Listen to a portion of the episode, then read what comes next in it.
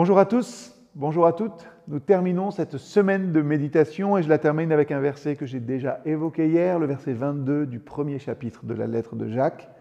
Ne vous contentez pas d'écouter la parole, car cela serait vous tromper vous-même, mettez-la en pratique, sinon vous ne ferez que vous illusionner.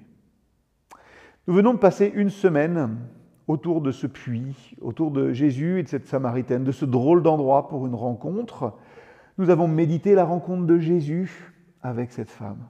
On s'est plongé dans les détails, on a réfléchi à la signification profonde et on a médité, je l'espère, sur les leçons que l'on peut tirer de cette histoire pour nos propres vies.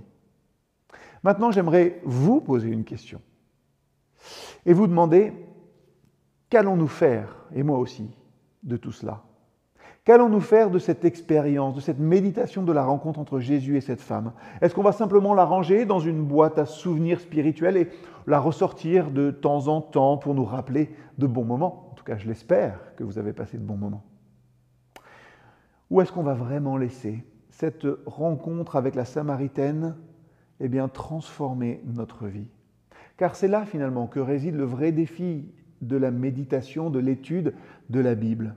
On peut passer des heures hein, à réfléchir sur les enseignements de la Bible, à contempler la nature de Dieu, à nous plonger dans la prière et dans la méditation. Mais si cela ne se traduit pas par des actions concrètes dans notre vie quotidienne, alors ça n'a pas vraiment de sens. La rencontre entre Jésus et cette femme samaritaine n'est pas simplement une histoire fascinante.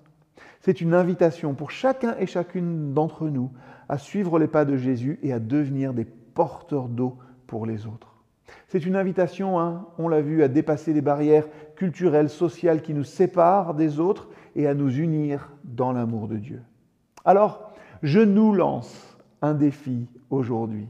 Ne laissons pas cette semaine de méditation être une simple expérience dans notre vie spirituelle. Laissons-la plutôt être le début d'une transformation profonde de notre vie.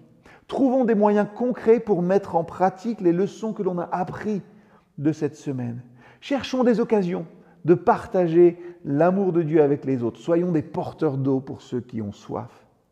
Si on fait ça, alors cette semaine de méditation ne sera pas simplement une expérience agréable, mais ce sera une occasion de transformation où nous avons vraiment rencontré Jésus, où nous avons été changés par sa présence dans notre vie.